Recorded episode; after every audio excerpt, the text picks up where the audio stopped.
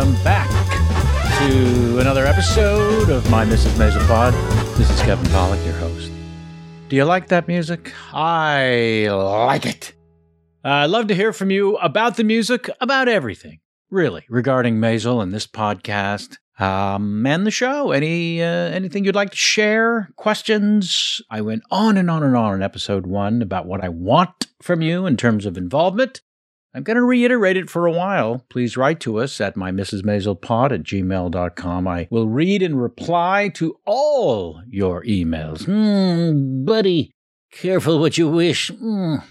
Uh, how are you? Are you having a good day, night, afternoon, morning, drive, uh, flight? All the various ways one consumes pods these days.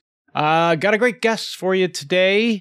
Uh, tremendous. Tremendous talent. Oh, my goodness. The camera eats up this boy's face with a spoon, and the ladies swoon. And not just the ladies. Some of my closest, most adored gay friends are mad for Michael Zegen. And I have told him this, and I have forced him to take uh, posing photos for them while on set over the years. And he was very kind to uh, smile. Smile for the fans and pose. Uh, I love Mike Zegen so very, very much. It'll probably come across in our chat that you're about to listen to. Yeah. Sweet soul and a tremendous talent, and his enthusiasm for this program and the Maisel universe in general is maybe tops of all the people I've worked with and gotten to know in working on the series. He is uh, feverish with his pride and enjoyment and connection to the show and everyone involved. He really is our leader in that way. And a tremendous experience for me personally to have worked with him, and even on some levels more so in our conversation that you're about to hear. We will discuss in great detail Season one, Episode two, as well as Mike's journey into the world, how he came to be a part of the universe for the pilot and thereafter. He shares a lot of insights and personal memories, but the, the things about working on the show that touched him and will stay with him forever, there's a real sense of that through our chat. Uh, write to us with your follow-up questions for Michael Zegen, and I will share them with him and then circle back and read your emails and give you his reply. Write to us, of course, my missus maisel pod at gmail dot com. Hey, are you following us on the socials? Have you stopped and reviewed the show and told everyone you've ever met? We're really depending on you and your word of mouth. Always tag us, my missus maisel pod. On, uh, on the socials. And me personally, Kevin Pollock, one two three. Love to hear from you on Instagram. Yeah, post whatever you'd like about the podcast and tag me so I can respond to you, and then write to us. Yeah, at my missus maisel pod at gmail dot com. I want so very much for all of you to be a part of the show in every way possible. There's going to be prizes for you. There's going to be big thank yous when you do get involved in the show by writing to us, by posing questions, by commenting on episodes, and uh, all of that. Crazy cool insiders gifts, things that I collected from table reads over the years. Oh, I don't want to give too much away about these gifts, but they are extensive and they are yours for the taking. All you have to do is just a little bit more. More than listen and enjoy the podcast. Get involved. Yeah. Get your hands uh, dirty, as they say, with some involvement, some work. I don't know if get your hands dirty feels right saying. Does it sound right? Uh, yeah. So I look forward to meeting you all via email and socials and hearing your feedback and benefiting from your feedback. So thank you in advance. And now, without any farther ado, my convo with the glorious and sexy Michael Zegen. As threatened, here is Michael Zegen. Oh, Mike. Welcome, pal of mine. Thank you. Thank you for having me. Yes, please, of course. And thank you for representing your New York Yankees. They don't really celebrate the Yankees in the Maisel. In fact, in this uh, episode number two, season one, there is discussion of the Dodgers. The I Brooklyn know. Dodgers having I left know. town. So you got a chance to watch the episode. Yes, I did. It's I been forgot a while. How strong, pow, smack in your face it was. And also clearly the intention of, yes, we've been picked up to pilot, and here's what we're going to do with our first season. Right. I remember actually reading it, you know, because we had filmed the pilot. The show got picked up for two seasons from the pilot. And I remember they sent us episodes two and three.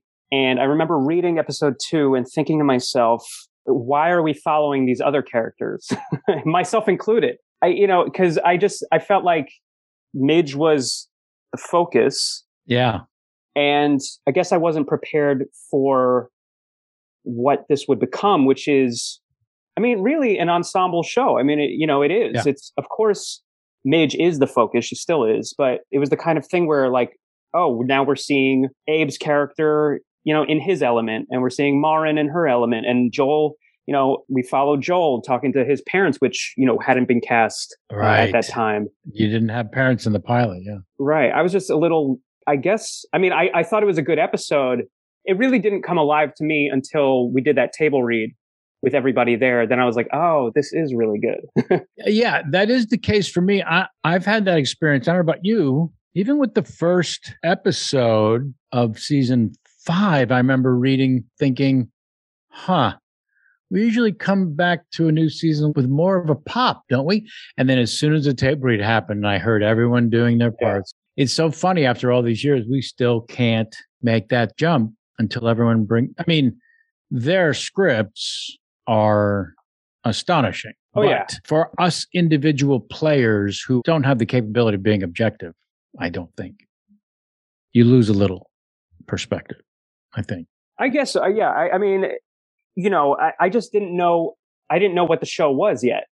Yep. And it was just a surprise. But I mean, it all worked out. It was, it really was fantastic. Uh, just rewatching it. I mean, that, that scene, it's not the first time you see me in this episode, because you you see me in the flashback after the wedding. But that scene where I'm walking down the street in the, in the garment district. Yeah. Just... it never ceases to amaze. It's just, I mean, it's it's an incredible shot. And that was actually, for me, that was the first time when I, I realized, you know, just just doing it, like, this is a big deal. This show is big. This is a big show. And, and it's got a lot of money behind it. And, you know, they closed down, I think it was like nineteenth Street. I think they closed down two blocks on nineteenth. And you had all these old cars and this old taxis following me. And you had all these These trucks. I mean, they added more stuff in post-production. They added more trucks, more people from that like wide angle, which again, that shows how much money they had. Yeah. But yeah, it, it just, you know, and it's that wonder. And, and that was the first day that I worked with Jim McConkey, who's, you know, our Steadicam operator, and became the Steadicam genius of yeah. the show. And he and I, and, you know, Amy, obviously with her direction, we kind of just figured out that scene.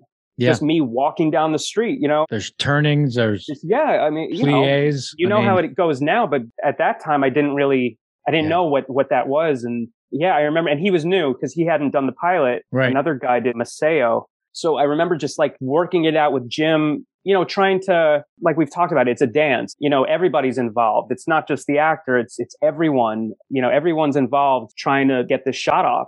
And I mean, it worked. It's just amazing. And then you know, then I go.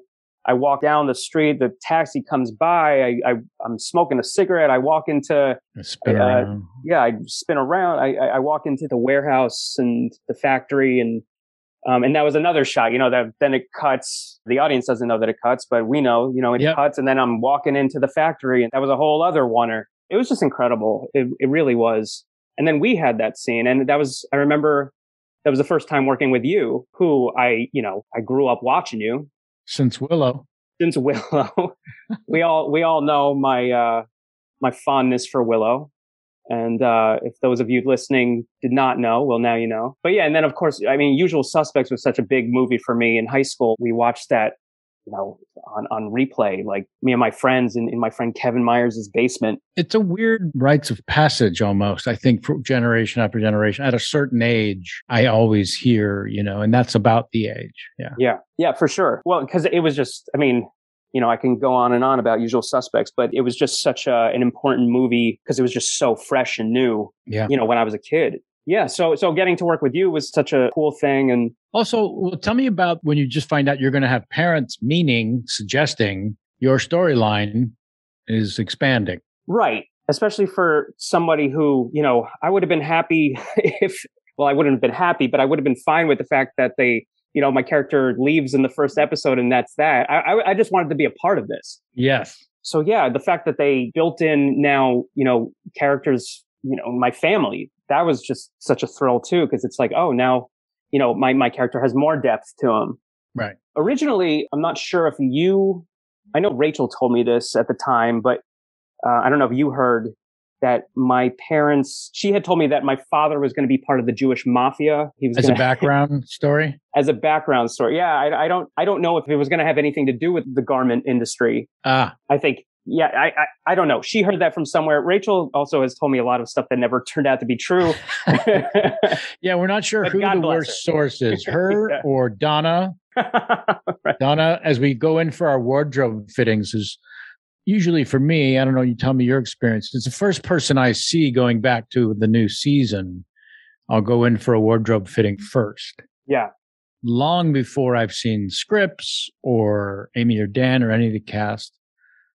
And Donna will always have, as you're trying on clothes, you're like, oh, what does this mean? This outfit, what does this pertain to? Yeah. And she has a rough outline of all of it, of course. Right. Some more rough than others, but she will talk to us openly. So this is for the wedding. Wedding? Who's getting married? What? You know, I don't know that there was a wedding scene, but you know what I'm saying. Yeah, absolutely. People should also know that during the off season, we keep an open text thread as, you know, I think people... Some assume that we're friendly off camera. Some assume we're not. Not that we're not friendly, just that we don't really keep in touch because they've heard so much about show business folk. Right. Well, we do. Yeah, we do. We, we always keep in have. touch.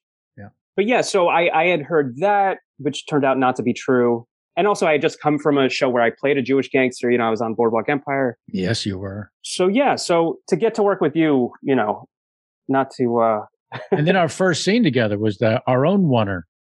That's right. Yeah. yeah. The outdoor oneer leading to the indoor oneer, mm-hmm. which was first following you walking through. And yeah, then, we got a we got a real crash course uh, right off the bat. I will tell you, watching this episode reminded me, this whole episode, your and my stuff, and then later the stuff at the dinner scene. Objectively, weirdly, and sadly, it's some of the best work I've ever done in my entire career. I mean... I had told you this many times, but throughout that illustrious career of mine, you know, as a character actor, all these years in support of giant movie stars, if there's an eight-page scene, I'll say at the beginning of it to a Tom Cruise, so what do you think we should do? And then he talks for eight pages. And then at the end, my character says, all right, let's go. But Amy and Dan created this bloviate. Is that what uh, Abe calls him? This blowhard who doesn't listen, doesn't shut mm-hmm. up, talks in speeches. And um, I just wasn't used to that. You come from the theater, having, in fact, just done another play before we went back into production, or the last shutdown, I guess. You can tell us about that. I'd love to hear. But I didn't come from theater. I came from stand-up. In fact, it, when, when offered theater, my response was always, why do I need all these other people on stage? I didn't understand the concept, having spent, you know, decades on stage in one. Mm-hmm. So I just wasn't used to the rapid-fire talking. So when I watch it, it is a, a performance of mine I'm just not familiar with. I've never been challenged. And so I'm curious for you, other than theater. Was I used to that kind of rapid How fire? Challenging and rewarding is the character of Joel Maisel from the beginning? Yeah, I mean, it's it's definitely, I guess, I mean, it's very, you know, it's obviously rewarding. Anytime I, I get to do a scene, you know, it's it, from start to finish, from like, you know, when I do it to getting to watch it, it's always very rewarding. It, I feel like there's very, it's a very rare case where like I watch it and I hate my work. Mm, yeah. And that's certainly happened on other shows, you know, and I don't know what Pretty it is. Pretty scrutinizing about... of yourself. Oh, yeah, yeah, yeah. I'm, I'm my own worst enemy.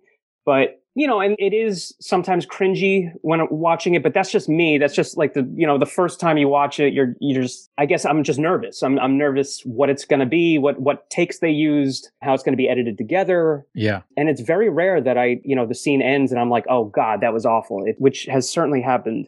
Um, on other projects. So it's always very rewarding. But yeah, as far as like the dialogue is concerned, like every time we get a scene where it's a, a oneer, like I'm excited. Yeah. I don't go into that fearful. I'm like, let's do this. Let's, let's, you know, I, I love that because it's also, you know, yes, I am used to theater and it does feel like theater, but the, the difference is, is that, you know, if, if you fuck up, you can always just go back to the top and you don't want to fuck up. You know, you don't want to be the reason we're right. we're going again when there's fourteen be, moving parts. Sure. And and it could be going fabulously well you know, and then you get to that last line and you, you stumble over it or you trip over it or, you know, whatever. And you got to go all the way back to the top. And you don't want to be that guy, but at the end of the day, it doesn't really matter. You only need one. Yeah. I don't know about you, and I'd love to know your experience, but I've never heard a disgruntled, disappointed, frustrated tone or word from Amy or Dan when any one of us fucks up the eight-page oneer. No. We're just going again. No. There's there's never a, oh, we're so close on that one. There's not even that, you know. Yeah. Which yeah. would be understandable. Uh, you know, we rehearse these, folks should know. Usually you do coverage for eight pages. That will take you the day. So we're rehearsing for, it seems often, a couple hours.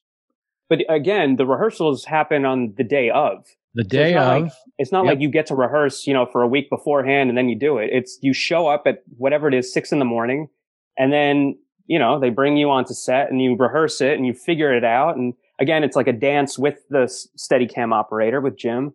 Yeah. And you just figure out, you know, you make a left here, turn right there, open the door, have a scene with that guy, come back out, have a scene with that person, touch yeah. that person's on their shoulder, you know? Yeah. Yeah. I mean, it's incredible what we create on the day.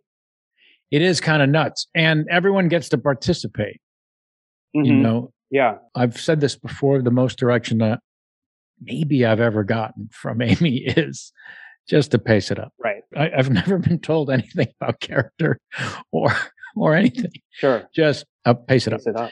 Yeah. And that happens in rehearsal. You know, we're recording this episode of the podcast only a few days after season four completed its initial run, of course.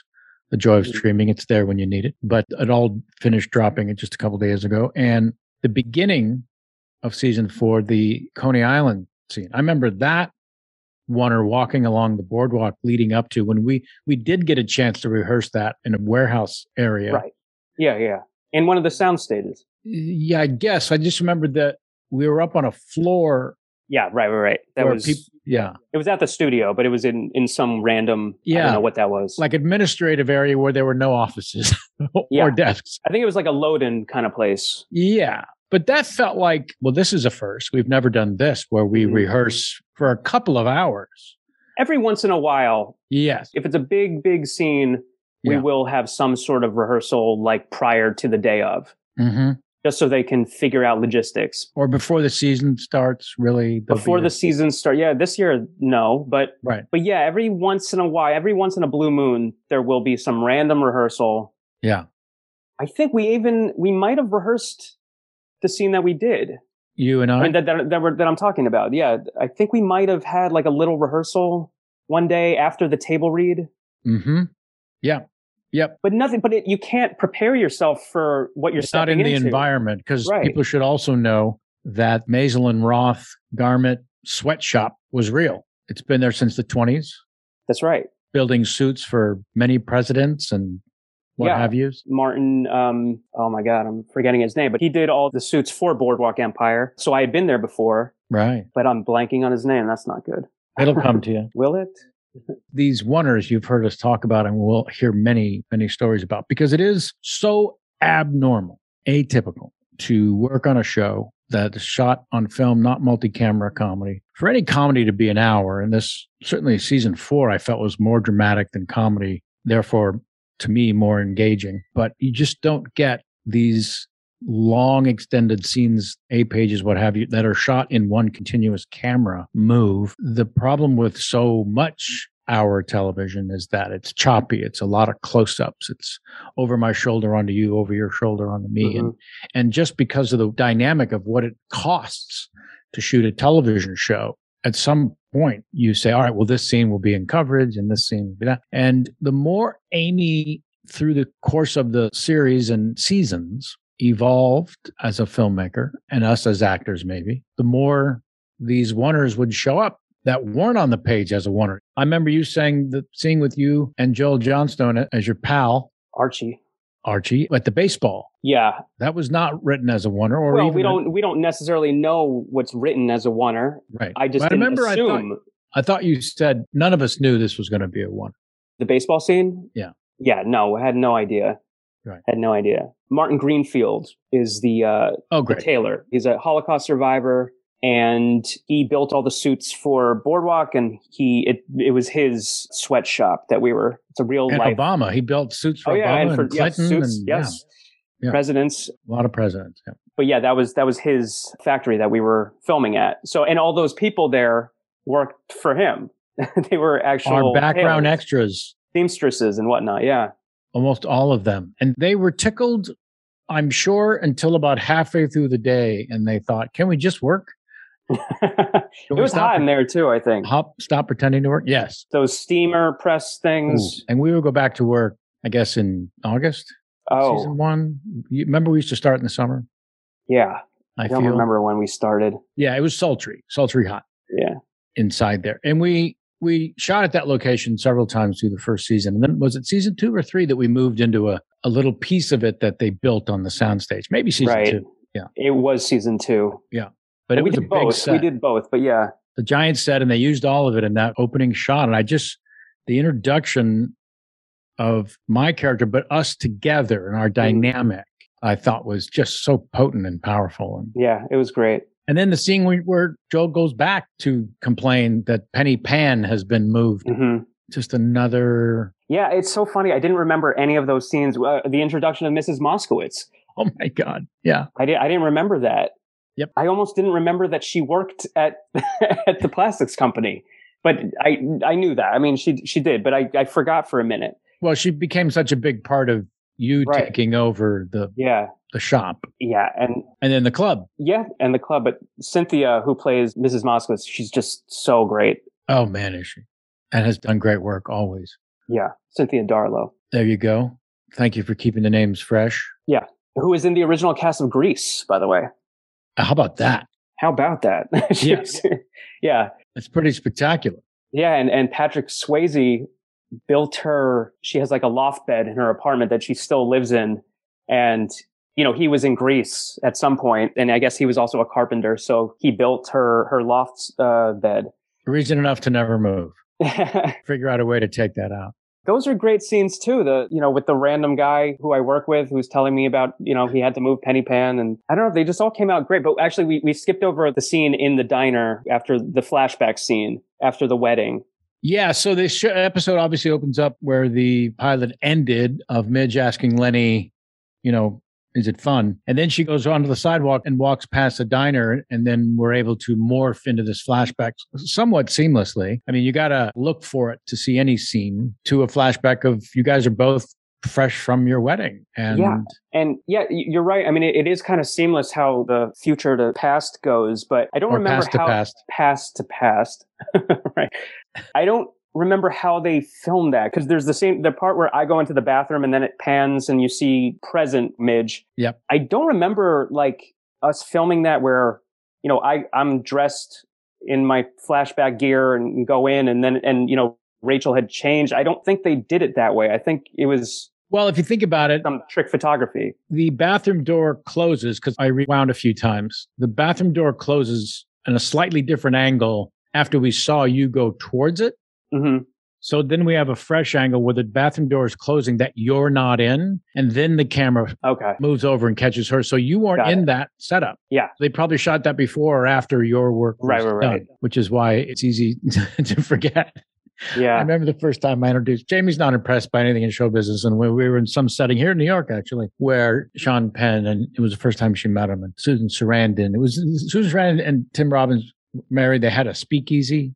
I guess you probably know. No, I and didn't. Oh, oh, the ping pong place? It was, yeah, in the back area. It, it, all highfalutin and name droppy. Sorry about that. But just because I, I mentioned it, because the first time Jamie meets Sean Penn, arguably one of the greatest actors of his generation, Susan Sarandon is trying to get him to remember this moment from the movie they did together, Dead, Dead Man, Man Walking. Walking yeah. And he's frustrating her because he doesn't remember. He doesn't remember. She keeps giving him more reasons, specifics to trigger his memory. And he finally says, It's listen, I get a script. It's my part, my part, bullshit, bullshit, bullshit, my part, my part. And I, you know, it's just, oh, you too, you know, yeah. like that goes all the way up and down the chain. Yeah. So, yeah. So you weren't in that setup, because I did sort of catch that in, in terms of how did they shoot this? Mm-hmm. Yeah. So it was also one of those early relationship establishing things. Meet me in the bathroom. I thought I married a good girl, and she turns back and says, no, you didn't. Yeah. You know, just that. Yeah. I love it because it just creates more backstory for the two of them. Yeah.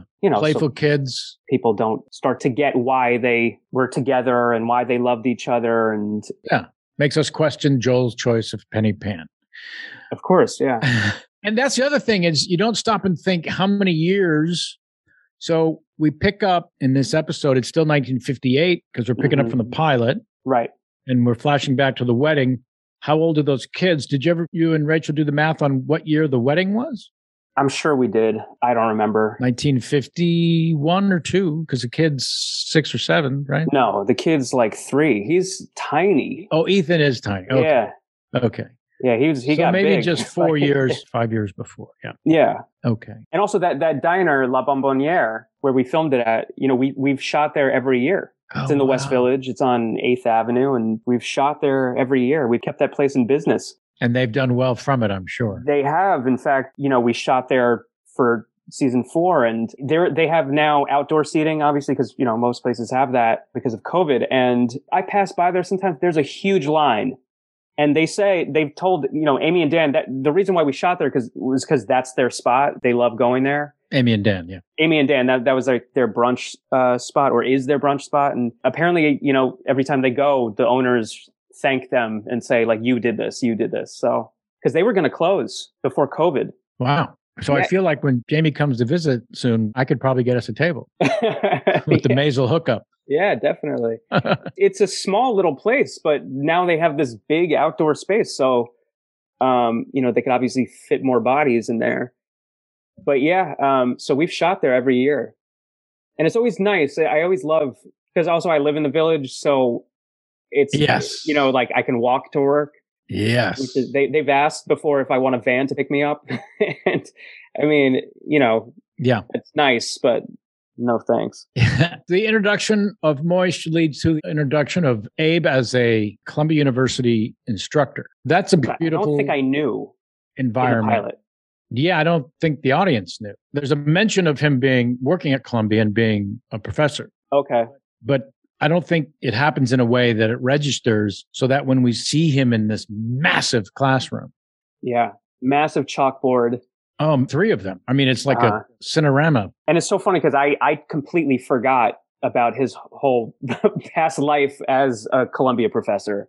You know, yeah. I'm so used to Abe doing these odd jobs, whether it's, you know, Village Voice or Bell Labs or whatever. So it's, yeah, it was like, oh yeah, he's a, he's a what? Oh yeah, he's a math professor. And the opening of that scene, just him walking and the fear in the students uh-huh. when they see him and one of them holding the door. Yeah, that was great. That guy was the way, great. The yeah. guy who opened the door. Yeah. And the way that he dresses down the students and he just keeps calling on one. And mm-hmm. all, and it all leads to, of course, him at the chalkboard with a diagram example that turns into his anger towards his daughter great and his son-in-law. Yeah, breaking up. It's pretty beautiful as a way to, again, cinematically bring us into that character's universe and then also making it tiny, tiny small as to what's going through that, the hell that that character is going through. And it's really great. So I don't know that any other cast ever shot with him at that job. Did they? I don't think so. At Columbia? I think, well, Marin. She went to visit, right? Yeah. Yeah. Oh, and I, I, I go later in the in season one. I go visit him at Columbia. And where did you shoot that? At Columbia. Wow. And that's crazy. You know, it's it's rarely that's the case. Yeah. And do you remember where on campus you shot that? Even no. though it's a different episode. No, I don't. I mean, I it was it was they were offices. Okay. Okay. Well, there again, it could have. And that's where we shot the wedding too. Oh, right. In the pilot, we shot that at Columbia as well. Yeah. I remember hearing that thinking, okay, weird choice. Guess you got it cheap. Why at Columbia? Nobody knows. That's where it's being shot. Yeah. You're not getting any value from shooting there. So something, so it must have, yeah, mu- something was up. I mean, maybe it was just cheaper. I'll ask Dana Gilbert when she's on. I have a list of oh, production wow. questions for her. That's for sure. And then and then we meet Marin's little world at the Madame Drina fortune yeah, teller. She was great. Who's that? Mary Testa? Yes. I think that's her. She's a big, big time theater actress, and she's just so great. We end up getting casting a number of big theater people. I know season yeah. four, the wonderful actor who um, originated Tootsie. Oh, yes. Yeah, Santino. Yeah. Montana. Yeah. I mean, it's just such a, you know, we've said it before, it's a very theatrical show. The the dialogue is such a major, you know, factor in this show. You need people who are able to handle it, who can go into something and, and not feel compelled to improvise or add a, you know, a word here or there. It has to be word for word, just like in a play, you know, you, you don't like fuck with that. You, you don't add A H comma. Even. Yeah, a lot of the time, you know, you have the playwright in it, you know, when you're rehearsing a play, you have the playwright sitting there, and it's not a good look if you start, you know, making up stuff. So this is just like that. Yeah. From there, we're back at the Weissman apartment to see that moment when Susie says to Midge with a notepad, you know, like, I'm going to keep notes as you're talking. This is all good material. And it's the yeah. first time Midge sort of says, I'm not going to actually do this job. Right. You know, and gives her money for the cab or train or whatever, and oh, bail money. It was bail money. That was, and I think I'm right in saying this, I can't really remember, but those two apartments are the same apartment, just dressed differently. Dressed differently, yeah. And in the pilot, you guys shot in the actual one. Yeah, in the pilot, we shot in two different apartments in that right. building. Anytime you see like the outside of Midge's building, that's the building that we actually filmed in. Mm. Wow. But I believe. Which is also never the case. Yeah, right. But I believe that this was the same, you know, fake apartment, and they just redressed it and, they, you know, yeah. uh, changed some walls or whatever. Yeah, they built that ridiculous set. And I I remember shooting this episode, episode two, and getting to know everyone and hearing what it was like to shoot the pilot. Tony just kept saying, "You, Kevin, you don't understand the, the apartment we shot in. It was massive." It really was. I don't know if it they really lived was. there since the twenties, but yeah, it was multi-room and yeah, crazy. And they did. They had lived there since, I don't know about the twenties, but it was definitely since the fifties. Right. Whoever owned it had lived there that, you know, for that period of time. So yeah, it was pretty incredible. And it was more incredible that they rebuilt it to a T. Yeah. It was pretty ridiculous, but um, amazing. And that's, that's Maisel for you. Well, the attention to detail, they yeah. they they are uh, savants. And there's another Weissman apartment scene, oh, where um, Shirley gets the news. Yeah. That the kids have broken up. That was the first time we meet Missus Caroline Aaron.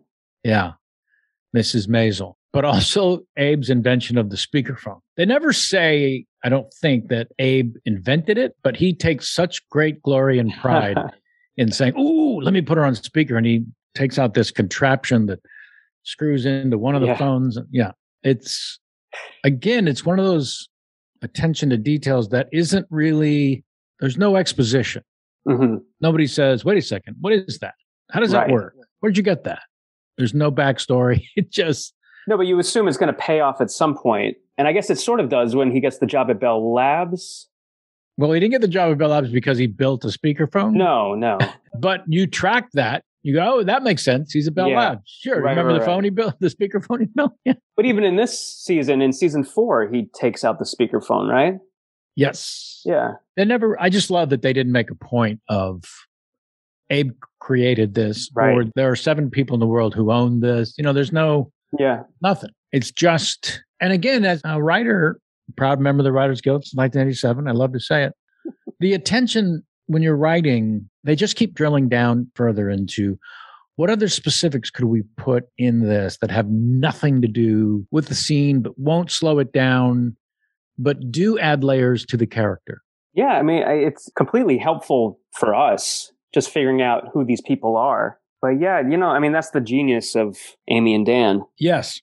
Now, did you get your little box of water? Yes, I did. These water boxes have been on set for a very long time. And in today's table read, we had a box lunch that looked like, um, I guess, a T V dinner sort of yeah, was the right. dressing yeah, of yeah, it. Yeah, yeah. Uh-huh. Talk about attention to detail. There's no reason for that. How much time is put into what are we going to do with the table reads to make them look like bar mitzvahs and weddings? I was going to ask, had you watched Gilmore Girls prior to this? As a proud, not, well, not proud, just a um, ignorant is the word I was looking for. As an ignorant Very member, different than proud, yeah. Maybe the photo opposite. As an ignorant member of a demographic that it was the show Gilmore Girls was not built for, yeah, I knew nothing about it. And then started watching it right after I got the job, was offered the Marsh Maisel. And so I wanted to learn more about them and mm-hmm. watched a few episodes and loved them, but saw that similar banter and pace and, and speed. And But so now let me ask you a question, because you know, you're, you've been grilling me, but you came aboard in this episode, episode two. Mm. And so what was that like? What, it, what was, you know, what, what, I guess, how did that, did happen? I get into the universe? Yeah.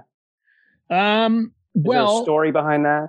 Yeah. I mean, the agents didn't even try to claim any responsibility or mm. input when they said there's a pilot on Amazon called The Marvelous Missus Maisel that was just picked up to two seasons. The creators of the show realized they didn't have in-laws and they would like to talk to you about playing the father and father-in-law to the central Missus Maisel. So that was the first thing. And then they said, there's no script, but you can watch the pilot, which I did. And you know, you watch that pilot and it's just game over. You want to be in that universe. It's a very special pilot. It's one of the best pilots I've ever seen. Yeah. And, I, and I'm not just saying that because I'm biased. You know, I've watched a lot of T V. Yeah, the rule usually is get past the first episode. Even in Breaking yeah, right, Bad, right. Mo- most shows that run on to successful series started with an underfunded, underdeveloped pilot because they have to service the introduction of characters and relationships,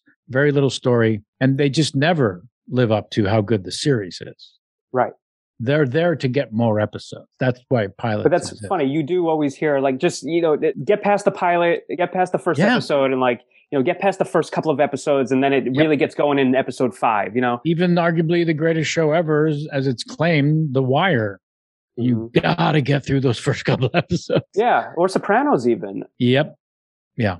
Yeah. Because no one has their footing. And so that when a pilot like the E R pilot was historically ridiculously great, it's just so rare. We can't be objective, but we will continue to insist that the Maisel pilot. So that's what I had to go on. I watched it and thought, all right, well, the answer is yes, no matter what the part is. I just want to be a part of this world. And then I watched a few Gilmore Girls just to have a little more to talk about. And then I got on a phone call with Amy and Dan. That was it. I was in L A, they were in New York, and they said, so what do you think? I said, you're geniuses, and you had me at, what do you think? Mm-hmm. And we were hooting and hollering and celebrating in that first phone call that I was going to be Moish Maisel. And it was one of those rare things. In fact, I think in terms of the main cast, Tony and I were the only ones who didn't audition. Tony came from, you know, ridiculous success, but also one of the longest, most successful running television shows. So, and then in my case, it was just they saw something. Mm-hmm. And um, it's it's it's it's a strange strange business. Who auditions? Who has to audition?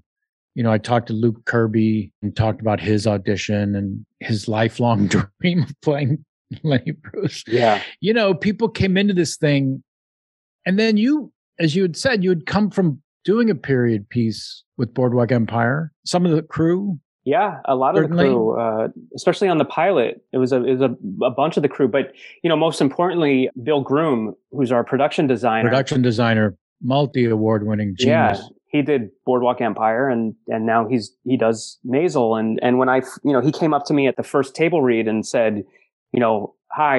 I mean, because I didn't really have much interaction with him on Boardwalk, certainly not as much as I do on Maisel. And just knowing the fact that he was a part of it, I was like, oh, this is. This is going to be good. They're not messing you know? around. Yeah. yeah, they're not messing around because, I mean, the production design on Boardwalk Empire was incredible. Yeah. Oh, my goodness, yes. I mean, especially in these period pieces, you need to feel like you're back in time. And and to feel like a film, rich, yeah. lush.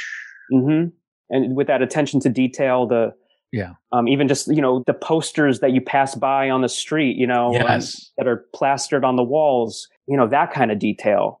Yeah. I remember we got a big kick in season four shooting at the King's Theater. Mm-hmm. Yeah, yeah. And the posters that they made for that right. lobby. Yeah, amazing. Yeah. I spent a lot of time looking at these posters that they just created based Absolutely. on shows that were around at the time, but all, sure. new art, all new artwork. So, yeah, you mentioned Missus Moskowitz. We go into Joel's office when he discovers that Penny Pan has been removed, and we meet Missus Moskowitz, and we're seeing the character of Joel in that domain for... How many episodes does he stay in that domain? He quits in the last episode of the first season. That's right. So that was your place. And you you mentioned earlier that some nobody told you that Penny Pan was, was gone. Did you mean a day player when you said some nobody? What do you mean? Oh, oh, oh yeah. I, I didn't say some nobody. I didn't say a nobody. I said, you know, the, yeah. In it Joel's, was a, in Joel's it was a universe. Player. Yeah, yeah. I'm not sure who played that part, but he was great. Yeah. Yes, he tells me that Penny's been moved. Um, and right. I remember he was, they, you know, they shot it. It wasn't like they shot his footage and then my footage. Uh, we shot it together. Like I was on the phone. He was in another office, like next door. Uh-huh. And we just did this scene over the phone and, you know, killed two birds with one stone, really. Well, while I have you, let's talk briefly, although maybe I should smartly bring you back for one of the first two episodes of season two, because you talk about the other person on the other line.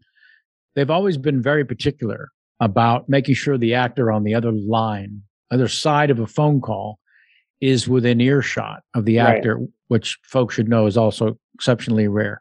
Such sticklers, the first two episodes of season two are shot in Paris. And that's right. There's a phone call that Midge has with her ex-husband. And what happened, Joel? You got a phone call, Joel. Uh, uh, Mike, they, you got a phone call that... Yeah. Talk about phone call. So what was that like? So, you know, they. I knew that they were filming in Paris and I wasn't in any of those scenes, which is a huge bummer. But you knew you weren't in those scenes and you weren't going. Yeah. We all did. Those yeah. of us who weren't going. Right. Yeah. And... I got a phone call from Dana Gilbert, our producer, and she, while they were already in Paris. And oh, she, wow. She said, uh, we need to fly you out here for, for the, uh, the phone call scene. To Paris. To, yeah. The, the, the at the end of, uh, episode one in season two, there's the, you know, uh, Midge calls Joel and they have that very touching phone call and extraordinary conversation. So what do you yeah. think when Dana says this? I mean, I was ecstatic. I I obviously wanted to go to Paris and be put up in a hotel, you know, a fancy hotel. And knowing your responsibility was to be off camera, especially. Yeah. I mean, it's, you know, I was, I was very willing to go. Let's just say I, I had no qualms with, you know, flying to Paris, first class, getting put, you know, in a great hotel. And you turned it into a little trip. Didn't you go over and see Alex in Spain or something? That was a different trip. That was when... Trip. when we went and did press uh, in London. Oh, right. That's right. You turned that one in. But you guys did go to Paris, Disneyland. Yes. Yeah. We went to Disneyland Paris. It was me and Amy and Rachel and yeah. Alex. Alex got a, and Marin was there. Alex got us a bus, a little mini bus. And we uh-huh. took that. To, and a guide when you got there? And a guide. Yeah. Who took us to the front of the line on every ride. Remember the guide's name? uh, Jacques? No, I have no idea. Was it by any bizarre chance Loic, or is it just no way to I remember? I really don't know. I'm sorry. Okay, because like five weeks before the world was shut down for sweet, sweet pandemic, Jamie and I were there. We got this oh, wow. guy, Loic, who we just fell madly in love with. To be honest, I couldn't even tell you if it was a guy or a girl. I don't yeah, remember. Yeah. It, it's been a minute. It has. But yeah, no, it was just, it was, it was magical. It really was. It was just uh, an unbelievable trip. And and the best part was, I know we're going off, you know, on a no, tangent okay. here, but the best part, well, actually, this wasn't the best part. The, it was, I guess, a, a funny thing was that when, you know, when I did this scene, when I ended up actually doing the scene with Rachel off camera, quote unquote working. Yep. Yes. You know, she was in this like sort of tunnel, which it was like outdoors, but it was, it, it kind of, it was like an echo chamber. Right. So I'm off camera reading these lines and you can, the, it was too much of an echo. So they had to move me far away. and, and as it turns like, out, you weren't even. Yeah. I mean, so they moved me far away. And then even then it was, it, it they could still hear me, my echo. So they put me in a tent. It was like on the other side of the building and they had like a microphone and that went into her little earbud. And so basically I could have been home. I, you know, I, I could have. It ended up being a rig. Yes. That they could have simulated in New York in your apartment. Uh, yeah. But, you know, it ended up being a great scene. And I have to, I have it's a to, phenomenal scene. And I asked Rachel way back when, because mm-hmm. I knew your, the value for Michael Zegen to have this opportunity, but I was right. very curious what it was like for her to have you there. And now I am remembering that she, of course, comically explained how you guys had ended up shooting it, but she said that we were acting a scene as scene partners, mm-hmm. and that wouldn't have been the case any other way. And, and folks should also know, in any other situation, when Amy is not there to insist the actor be off camera, reading the off camera other end of the phone call, it's a script supervisor. It's someone sitting next to the director, reading from the script with, bless them, no emotion or or mm-hmm. character or. And, but you know, I, I mean, Rachel could. You know, I'm sure she would have done a great job. She's Rachel. I'm sure she would have killed it regardless. Sure. We're pros. We work around it. Sure. But she was thrilled. This but it, it just, it, it was, yeah, it just worked. It was great. Yeah. You know, I was incredibly thankful. And yeah, I got a, I got an amazing trip. Actually, I did go to London after that. I took the Channel. Yep. Surprisingly, only underwater for like twenty-seven minutes. Oh. We did the Channel too. And I thought, oh, it's a two hour and fifteen minute train. Well, I wonder how much of that we're underwater. It was Nothing. a delightful trip. I mean, and plus it was like, I think I took it in the morning and, you know, you're, you're in that train going by the, the French countryside and it's just, yeah. it was Crazy. gorgeous. Yeah. I had nobody sitting next to me. It was perfect. Those are often my favorite parts too. There was. I also no remember next. we all went out to dinner one night. Because I was there for some reason, like five nights, like in Paris. For some reason. Yeah. For some, well, I, I don't, maybe I asked if I could just stay a few days and they were like, sure, for some reason. Yeah. We're so grateful you came over here. My goodness, of course you yeah. can stay. I yeah. mean, I guess it, it would be kind of ridiculous for me to fly in and then leave the next day. Yeah. So they, they let me stay a couple of days, but it was just, it was just awesome. It was one of the best experiences of my life, no doubt. Yeah. Professional life. And certainly a reminder. Oh, that's what kind of show this is. Yeah. They, they, they're shooting the first two episodes of only season two in Paris. Right. And they're right. flying me over to do off-camera phone call. Well, we did win all those awards, so. Yep. The show had. Although the Emmy, I think I think we won the Emmy uh, after we wrapped season two already. We had. It had to have been. I flew out the day after the baseball scene, which was our last scene of season two. I remember we were shooting Catskills stuff when we got word of the nominations. Oh, okay. And then the awards are in September for the Emmys. So yeah, we would have been done shooting. Yeah. Season two. Yeah. But still, we won the Golden Globe and, you know. Yeah, we were nominated. The show was nominated for Golden Globes about five days after it dropped. Right. It just happened to be the timing. Of yeah. which. And so, yeah, that was after we just finished season one, five days, well, many months after we finished shooting, but five days after the series dropped. And back then, actually every year until this season four, all the episodes dropped at once. And there you go. Let's talk a little bit about the big dinner scene, the whole family getting together. We've all said numerous times when everyone is together, it, it ends up being some of our selfish personal favorites. Well, it's just so much fun. It's, you know, because we have just, we have so many comedians, whether, whether they're professional comedians like yourself or, or, you know, just funny people. Like it's just, it's just so much fun. It really is.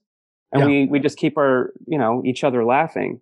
But yeah, this was, it, it, it was really cool. Um, you know, I got to have that, that little mini scene with, with Tony in, in uh, the bedroom, in the bedroom, which, even that, I mean, it was just such a thrill. You know, I mentioned I was a fan of yours. I was, you know, and I was also a fan of Tony. I just, you know, I've been, always, I've always been drawn to character actors, and you guys are, you know, the premier character actor. Well, thank you. I that's actually why we hadn't met prior to working on the show, because you were either hiring one or the other. Was this your first scene where it's just Abe and Joel? I think so. Just the two of you? I don't remember. Had, had well, there was the. There was the little scene in when he's, you know, before he says, meet me in the bedroom or whatever he says to me. I just mean in an, in an episode. So what yeah. didn't happen in the pilot, there's no scene, just the two of you in the pilot. Yeah, I don't think so. Yeah, I don't think so either. So you walk into that bedroom and as an actor who admired this other actor. Yeah. I always feel like he, without intending to, just he's so damn good. You're basically watching an acting clinic when you're in a scene with yeah. Tony because he's so riveting. Yeah, it's a masterclass. Yeah. Yeah. But yeah, just, I mean, it, I, I don't even remember any of it because it's just such a blur. But sure. it, just, you know, watching it, I know from experience, from, you know, just like how much of a thrill that was to get to do a scene with Tony. Mm-hmm. Yeah. When we, um, season four starts, and one of the big scenes is the Wonder Wheel and that people are talking about, which, you know, we on social let the cat out of the bag that we shot at Coney Island, a portion of it for the walk up, the big giant wonder of that.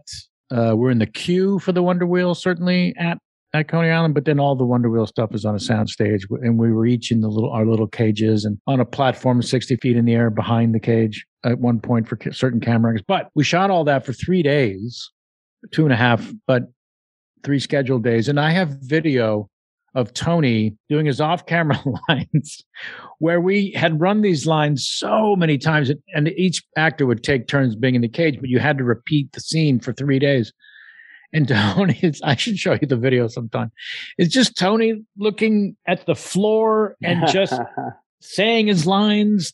His eyes are closed so he can remember them. And he's as emphatic as Abe should be within the scene. What do you mean?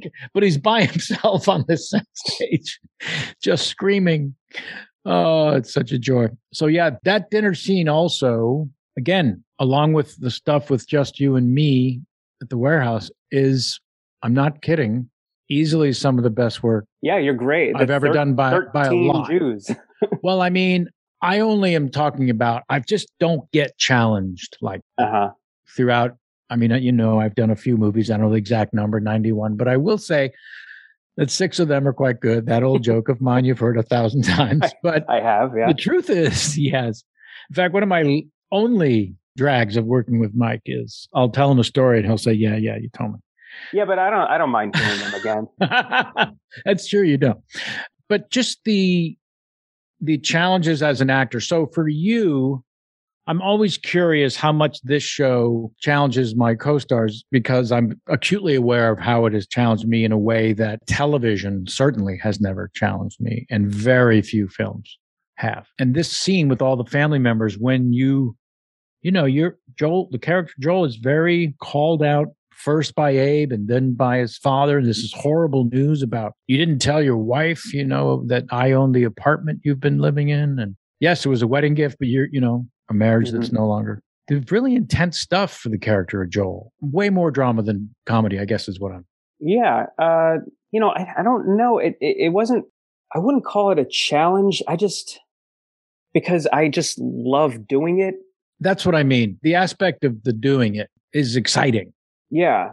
It could just be the excitement of it that I don't normally feel with most productions. I know. I mean, that's what it is. It's like, and I don't take it for granted. I really don't. Like anytime we get an episode, it's always yeah. just this excitement. It's like, oh, what happens next? You know, I, I just, I've never, I don't think I've ever really experienced anything like that, but I've also never, I've never been a regular on a T V series. I've never known that I was going to be in the next episode. It, it was always, you know, I've, I've always played recurring characters on really great shows. And that was the trade-off. It was, you know, I'm not going to be a regular, you know, but it's, it's, it's going to be a great show. And, you know, just even being a, a recurring character is yeah. something special. So and then I do, the agent you know, will say, and we're also free to do other things. So that's yeah, good. Right. And you, you know, you end up not doing anything else, but, um, yeah. but yeah, you know, it's just, I don't know. I've never experienced it where like, I'm just so I'm just enjoying it so much. And I don't necessarily see it as a challenge. Like even these oneers, you know, I don't, it, yes, it is a challenge, but it's a challenge that I'm excited about right. taking on. It's a kind of work you always want to be doing. Yeah, absolutely. Because it's so damn exciting. It's a challenge for me because I have no theater training. It wouldn't it be a challenge for. I don't think for, that matters. It's, it's, you know. I, I, I do. I promise you. Memorizing eight pages of dialogue. Yeah. Knowing they're going to be done in a single take. Is just not normal. It's just not. I mean, right. there'll be a master shot. And as we all know, you know, one of the first lessons as a film actor is, yeah, you don't want to, don't give it all away in the master, man. They're going to use it for four seconds at the top of the scene and four seconds at the back of the scene. And that's going to be pretty much, but they want to shoot the whole thing because they want to cover themselves in editing. Should they want to come in at any point. Right. But I've never, I, you know, yeah, I've heard that, but I've never really uh, followed that rule because I mean, on anything. Yeah. I just, I don't Here know. I always, you just always kind of, for me, I just always have to bring it. And sure. yeah, you don't, you don't want to give away too much, because you know that it, you know, especially if you have to get emotional or whatever. Like, well, you're certainly bringing it. And also the master's usually shot first, if not always. And so right. you're warming up. Yeah. You're warming you're, up. Yeah. yeah. And you're bringing it for yeah. sure. Yeah. But it's, it's more just, that's, I mean, like, that's the rehearsal. You're still figuring it out. Yeah. I never, you know, I do know I've been in situations where you're acting against somebody and, and you really feel like you're acting against them because they're not giving you anything until Ooh. It's their coverage, you know? Yeah, yeah. And that's annoying. And I mean, I, that's more challenging. Stories. Yeah. You've told me stories about people who don't even show up when it's not their coverage, right? Yep. yeah. And, and you know, the story, the opposite of that would be Nicholson on A Few Good Men, I guess. Right, right, right. Yeah. Rob Reiner has told the story that Jack was doing off camera, and he was, Rob had asked him, do you want to do your coverage first, or do you want to warm up doing off camera first in the courtroom scene of A Few Good Men? And he chose to warm up off camera, but first take, second take, third take, fourth take, fifth take, he is one hundred percent. And it's a very intense yelling. And Rob's concerned he's going to lose his voice, and just went over to Jack and said, you know, save me something for when the camera's actually on you. Mm-hmm. And Jack just hadn't realized that that was going to be an issue. And he said, sorry, Robbie, I just love to act. And I guess that's how I feel too. It's yeah. I just, but it does get me warmed up, and it does help me figure things out and yeah. how to say lines certain ways, and maybe try it this way, try it that way, you know, find a good rhythm, find a good groove. Yeah. I think excited more than challenged is ultimately the best way. Yeah. Cause I don't, I don't see it as a challenge. It's, it's more, I mean, I, I've never, it's, I mean, there's a lot of like, I've never on, on this show, it's like, I've never felt excited to wake up at four thirty in the morning to show up to work before this. Yeah. It's, this is, it's truly, I mean, yeah, you're tired, but it's like, it's just so much fun. Yeah. We just want to be in this world. I yeah. want to be back in this world. The crew, you know. And I always want to like, I always, I mean, I think it, it's what it boils down to is like, I always want to impress Amy and Dan. Always. Always. They're so gifted, and they've yeah. given us such gifts. We just want to make them proud like their parents. A- absolutely. A hundred percent of the time. Yeah, there's not a moment, even at the table read today, I stopped by because mm-hmm. there wasn't time to say hello to Amy beforehand. So I just said, I'd look, and before I leave, I just want to say goodbye at least. And I still, after all these years, I still get a little inside giggle talking to Amy or Dan, because I am so grateful and love them so much. And, and also I'm in, still in very much in awe of their talent. It's just ridiculous. Oh yeah. Yeah. Yeah. I just, I, I you know, I just want to do their dialogue justice. I want to do this character justice. I want to, yep. I want to make that, I'm constantly trying to make them think, yes, we made the right choice. Well, there is- you go. Think about it. As actors, we say we're as good as the words we're given, right? Mm-hmm. So what is their perspective? Our words are only as good as these damn actors are going to deliver them. Right. Right? Yeah. You can see how great these scripts are as long as the actors say them correctly. Mm-hmm. And don't fuck it up. Yeah. Yeah. But so far, so good. I mean, I... Well, sh- sure. For everyone, it's so crazy how everyone is just so perfectly cast. I, I my doorman was telling me that as I was leaving today. He was like, you know, he had just finished the, the season. Yeah, and season four, yeah. Season four, and, and he was just so, you know, ecstatic about it and talking about how everyone is just cast so perfectly. And I couldn't agree more. I mean, it's, it really is. It's, it's lightning in a bottle. Do you know the incredibly funny and talented Paul F. Tompkins? Yes. I don't know him personally. Uh, of him. Yeah. Yeah. I used so, to watch Mister Show. He was on that. Of course. And then brilliant in uh, BoJack Horseman and so many other things. And one of the all-time greatest stand-ups and improvisers. We've known each other from stand-up for probably thirty-five years or so, thereabouts. And, um, you know, we'll see each other every now and then.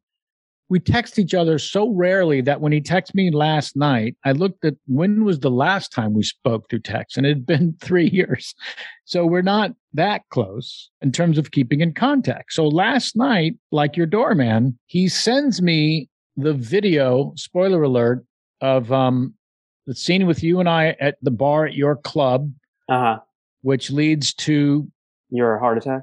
Yes. Yeah. The the drop from seated at the bar to on the floor. And he sends me a video clip of just the fall and hitting the ground with this type Okay, how? And he, he went on to tell me that he rewatched it ten times because he could not figure it out. He knew I did yeah. not hit the ground from a stool. Yeah. And finally had to tell him that my stunt double, Max Daniels, since Usual Suspects, put on the pads, took the fall, and in post, they put my face on him. Yeah. Yeah. And that's how they do it now. Back in the days of Usual Suspects in ninety-four, there's a straight on long lens shot of him walking towards the big ship that we're going to take, looking for Kaiser Soze. And he set a charge in a little tiny boat behind him that explodes so that he can start, I can start shooting, but it's him. And it's a long lens straight on, and it's him, not me. Um, anywho, Max Daniels, thank you. Yeah. So him saying that, your doorman saying that, these are the things people who watch the show and maybe now listen to this, they too love being in this world. Mm-hmm. I think that's the spe- one of the special things that we didn't sign up for. We didn't want to be a part of. We didn't know this byproduct the world over. You know, you and I both have met fans from all over the world. And when we do our press tours, one in Milan, where they came in from all over. This last year, because of COVID, of course, we're, you know, locked up in our, our apartments or whatever on Zoom. But yeah. Tony and I were teamed up this year, and we spoke to not just journalists from India, eight different news outlets in India. Right. So that sort of, and the giddiness in their voice talking about the show will never, ever stop surprising, delighting, making my brain break. It was never part of the thing. And I, uh, remind me of Tony. You know, how many times have you been asked, so did you know when you first started shooting Suspects that it was uh, going to be, I mean, you must have known, right, at some point. And Tony's answer when I was shooting this episode with you all who did the pilot, he's, I thought Jews on the Upper West Side would like it, maybe, you know, most of them. And that would pretty much be it. Yeah. Yeah. I, I, it's crazy to me that it is so universally and internationally adored. Every age group. But, you know, we, right. But we always talk about the fact that, you know, at its core, it's about family, and family is, is universal, and everyone can identify with family. And that's what makes it so special. Sure. So, yeah. So I, it didn't surprise me. It didn't surprise me that people would like it. It really didn't. I, I, I just didn't know that they would like it so quickly. Yes. There you go. So quickly, so in depth.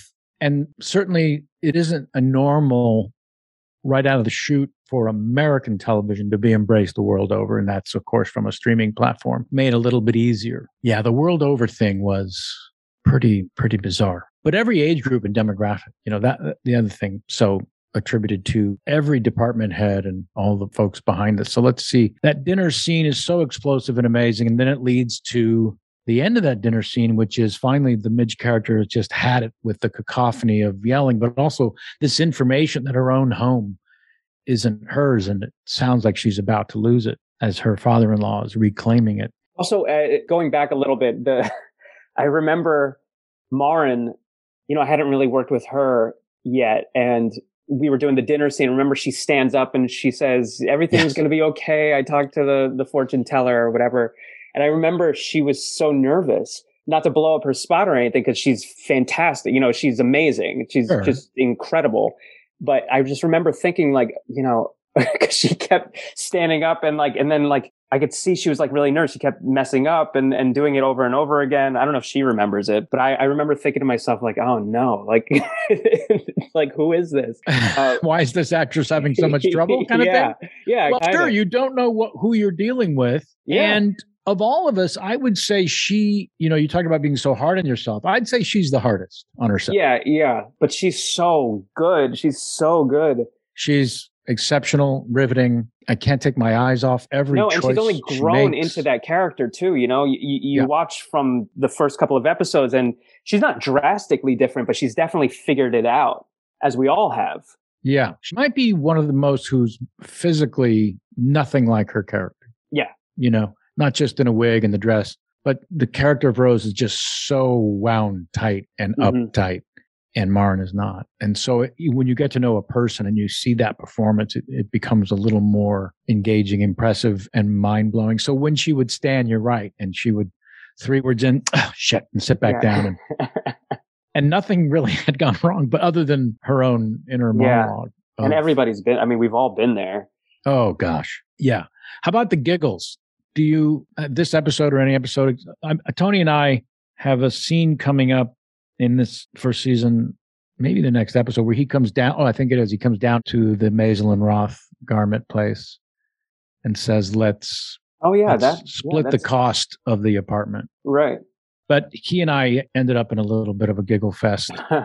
Do you suffer from that? Do you get going? Is there something that... I mean, there certainly have been times. Uh, the one that I can think of is in the Catskills uh, when I have that scene with Tony where he's explaining to me about the romper and he's got the tomato juice. And I just, I, I couldn't keep a straight face. Like, it, it, and he couldn't either. I mean, it was just, it was yeah. so funny. Yeah. Just, you know, the, the, he kept like shaking the, the tomato juice and like taking a sip and telling me about the romper. And it was just, I, you know, maybe it's him. Maybe he's the reason why yep. we have the giggles. But um, that's one that comes to mind. Sometimes with Rachel too. But that's, that's yeah. the one that comes to mind just because I really, I really had to get myself together. Right. And, uh, it doesn't help when you're tired. And I feel like you and Rachel have had some night shoots, but even when we do night shoots, it's never that late. There was one with Rachel in, in season three where I go visit her in Vegas and right. we're drunk and we're, yep. you know, we were like pretending we were drunk, but then that becomes yeah. like actual drunk, but you're not yes. really drunk. You're just, you know, and, and we were, we had a little bit of a giggle fit, but it was, um, I mean, it's, it's always, you know, I'm somebody who can like get there and, and, and, you know, be professional and cause I know that nobody else wants to deal with this. Like the crew wants to go home. They, they, they just always want to go home, you know? At least yeah. in my mind, they're just, you know, they just want to go home and we're keeping them there. And, the, you know, the, the longer we draw this out, sure. the longer they have to stay. So I, I always want to be professional, but sometimes it's just so damn hard.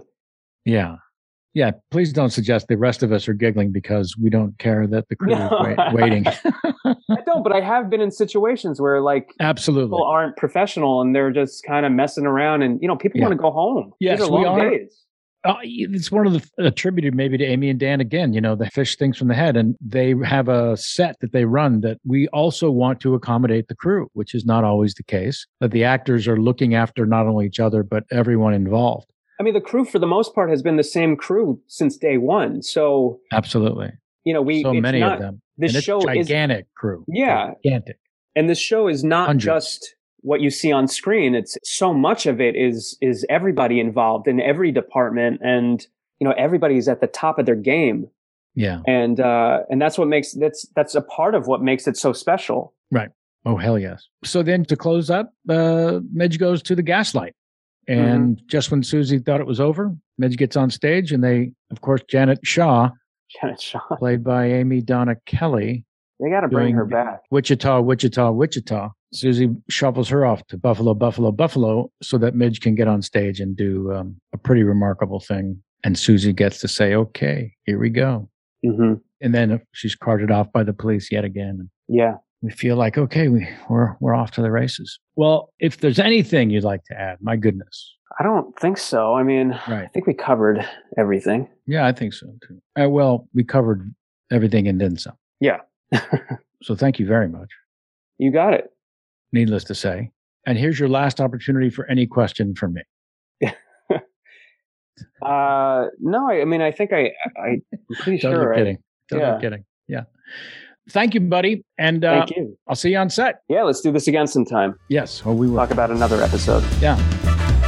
And that, my glorious friends, is Michael Zegen. Did I tell you? Did I not tell you that he's the most enthusiastic and joyous of us all when it comes to sharing and quelling, the Jews would say, about everything Maisel, and uh, just a rich, rich treasure chest of memories and nuances and moments that he generously shared. Loved talking with him.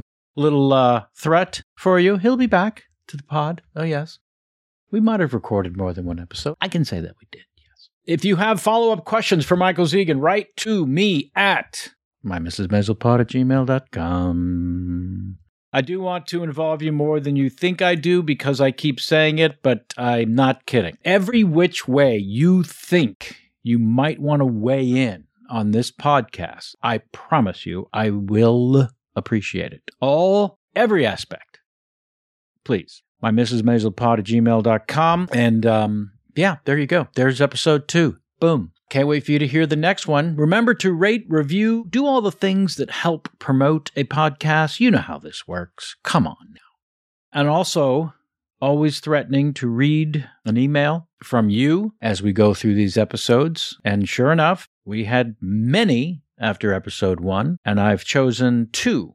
Now, couldn't get emails into the Luke Kirby episode, but I've got a lot of great ones from you for Luke Kirby that I will get to him and read in future podcast episodes. So I'm going to read a couple that were, we got a, a ton of emails, and I can't thank you all enough. Please continue to write us at my missus maiselpod at gmail dot com. I'm going to read a couple of them that were written to me. And then again, I will continue to read your emails, so please continue to write them. Okay, this one says, hi, Kevin. I should tell you this is from Joan Mizzy Fry. Hi, Kevin. I've enjoyed seeing you in a wide range of roles. However, the role of Moish Maisel seems to be the best fit for you. Given the era it takes place, long before or maybe even around the time you were born, how did you prepare for the role? Was there one or more people who inspired your performance? Also, any possibility there may be a follow-up movie or spin-off series? Thank you for starting this podcast. Joan, Ontario, Canada. Uh, well, Joan, yeah, so given the era, so I do love diving into period pieces. Yes, it's really exciting to live in another era. Amy and Sherman-Palladino and Dan Paladino's writing is so specific that it helps you climb into these characters rather seamlessly because it's all there on the page. So how did I prepare? Well, I read their material over and over and over again, right? And then in terms of the inspiration, I mentioned this in one of the podcast episodes. I thought it was the first one. Your email came in before the first one. That's it. So yeah, I did answer this, I think, in the first one where I spoke about Lou Jacoby from Barry Levinson's big Jewish saga of Avalon. Lou Jacoby, yeah, he was what I drew a great deal from. They cut the turkey, but on me, we leave. And then my grandfather and his brother who escaped the Cossacks, turn of the last century, would yell at each other at opposite ends of the Passover dinner table. At any meal they would gather at, they would yell at each other. So yeah, I drew on all of that. And then your last, any possibility there may be a follow-up or a movie or a spin-off series. Possibilities abound. Yes, it's going to take a little time, I think, for everyone to regroup. So stay tuned. Any and all insights I gather, I will certainly share with all of you. As she signs off, thanks for starting this podcast. Well, thank you, Joan from Ontario, Canada, for your support and interest. Second email I can read. Hi, Kevin. I love that you were doing the My Missus Maisel pod. I'm a longtime fan of yours. I love your character, Moish, in the show. Moish is funny and blunt with everyone. I love how you and Caroline, who played Shirley, work so well together. That was wonderful chemistry and comic duo in the show. Then all the main characters together having Yom Kippur dinner in the season two, episode seven. Well, now we're getting ahead of ourselves. Made me laugh continuously. I think that is one of my top ten favorite episodes. Well, when we get to that episode, uh, do I reread your email? This show I will always rewatch over and over again. Now that I have expressed my love for the show and all of you, I do have a few questions for you, Kevin. Did you audition for your character? Did Amy and Dan just say you are Moish? Did you take anything from the show? Any items? Also, Kevin, this question is for you. Since you have done comedy stand-up, did you know any of the comics or their stories of the era of The Marvelous Missus Maisel, Joan Rivers, Lenny Bruce, Mort Saul, Don Rickles? So, yeah, I do talk about an upcoming episode with uh, Caroline Aaron, who played Shirley, of course. I think it's episode five of My Missus Maisel Pod, where Caroline and I go deep, deep, deep diving into stand-up comedy and my background and uh, influences therein. So, yeah, listen up for episode five of My Missus Maisel Pod, where we delve into season one, episode five. And you'll hear a lot about that. Also, I talk at length about having not auditioned. So listen to all the episodes to get all the straight skinny. I don't want to, you know, repeat it here. It's coming up in a future episode. So, you know, I'm also not trying to be a jerk by saying keep listening and maybe you'll get an answer to your question. So no, I didn't audition. I got a phone call from the agent, Amy and Dan want you to do the show, and would you get on a phone call with them? And we talked about it a lot. And I go into details about uh, that conversation and how that came to be. I was able to watch the pilot because they hadn't uh, had in-laws in the pilot. So Moish and Shirley came around episode two of season one. So that allowed me to watch the pilot and really get a sense of what these geniuses were going to do with the series, because there weren't any scripts yet, right? So I, all I had was to read, uh, watch the pilot. I said yes instantly, uh, having seen the pilot before we got on the phone together. Yeah, it's a no-brainer, right? When you see that pilot, it's just magical. Top to bottom, every department head, which we talk to a lot on this podcast and future episodes, all the great savant department heads who make the show, from Bill Groom to Donna, what those wardrobes, oh, building all the clothes, everyone basically who's a genius on the show in front of and behind the camera. So thank you very much. That was from Adriana Rivera. Adriana Rivera. Yes, Don Rickles, a big influence, loved him madly. So yeah, he, I mean, I later found out about Lenny Bruce. I was too young, but uh, circle back and uh, go into details about that.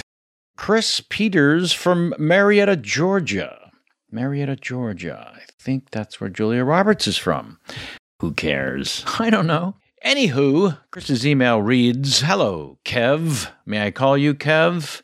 Sure. It goes on, "Love the podcast as I have loved all your podcasts. Well, you're very kind. Furthermore, for Mister Z," well, I'm not sure you can call Michael Zegen Mister Z. I'll have to check with him on that, but your email continues, "My question is this. Joel was such an incredibly well-rounded character. He was equal parts sensitive, protective, vulnerable, and funny. How much of that was on the page, and how much was your interpretation of the character? I want you to know that I cannot picture any, all caps, other actor in that role. Thank you both so much." Chris Peters, Marietta, Georgia.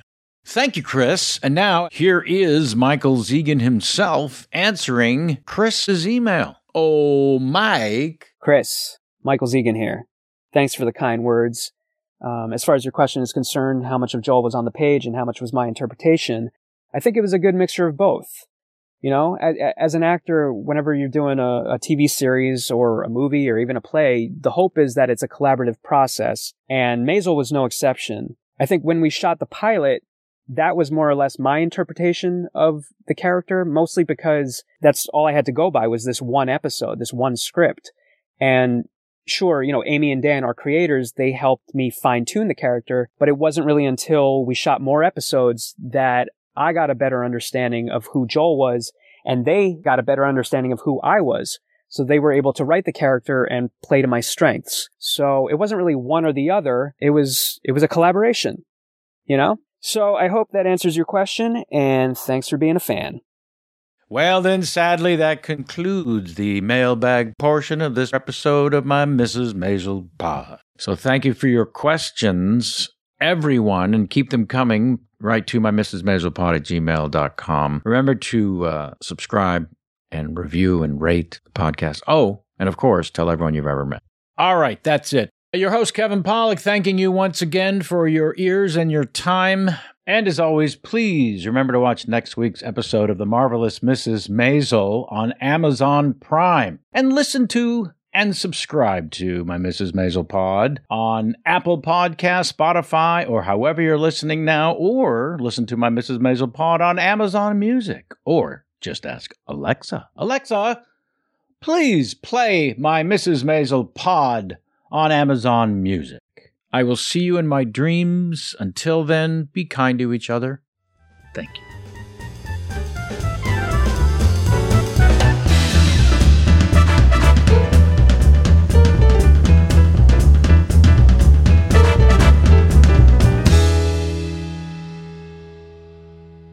Okay, closing credits time. My Missus Maisel pod was created by me, your host, Kevin Pollock, research writer, producer, Jamie Fox, and our engineer, recording, post-production, producer, genius is Ken Plume. My Missus Maisel pod is brought to you by the fine folks at Q-Code.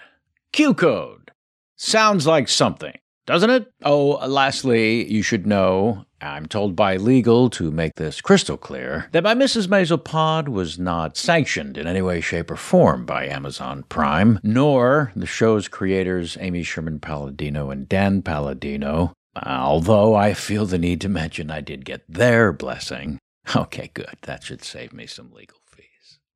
Everyone needs a break from the real world. That's why we played games as kids, and that's why we should play games as adults. I'm Troy LaValle. And I'm Joe O'Brien. And back in twenty fifteen, we started a podcast called The Glass Cannon Podcast, a show made up of comedians and actors playing a fantasy role-playing game. And now is the perfect time to start listening because we just started a brand new story. It's basically Lord of the Rings meets Game of Thrones meets X-Files. Search for The Glass Cannon Podcast on your podcast app of choice. Hey, life is hard, so come play pretend with us. Welcome to a journey into the heart of the Texas Renaissance Festival, the nation's largest and rowdiest celebration of medieval fantasy. But what lurks beneath the facade of tights and turkey legs? Well, we dove deep into the empire to uncover a history marred by mystery and misconduct, murders, assaults, and other crimes that tarnish its legacy. This isn't just a fairy tale, it's a cautionary tale of power, fantasy, and the consequences that follow when they all collide. Search for Crime Waves Renaissance Texas on Apple Podcasts, Spotify, or wherever you're listening now.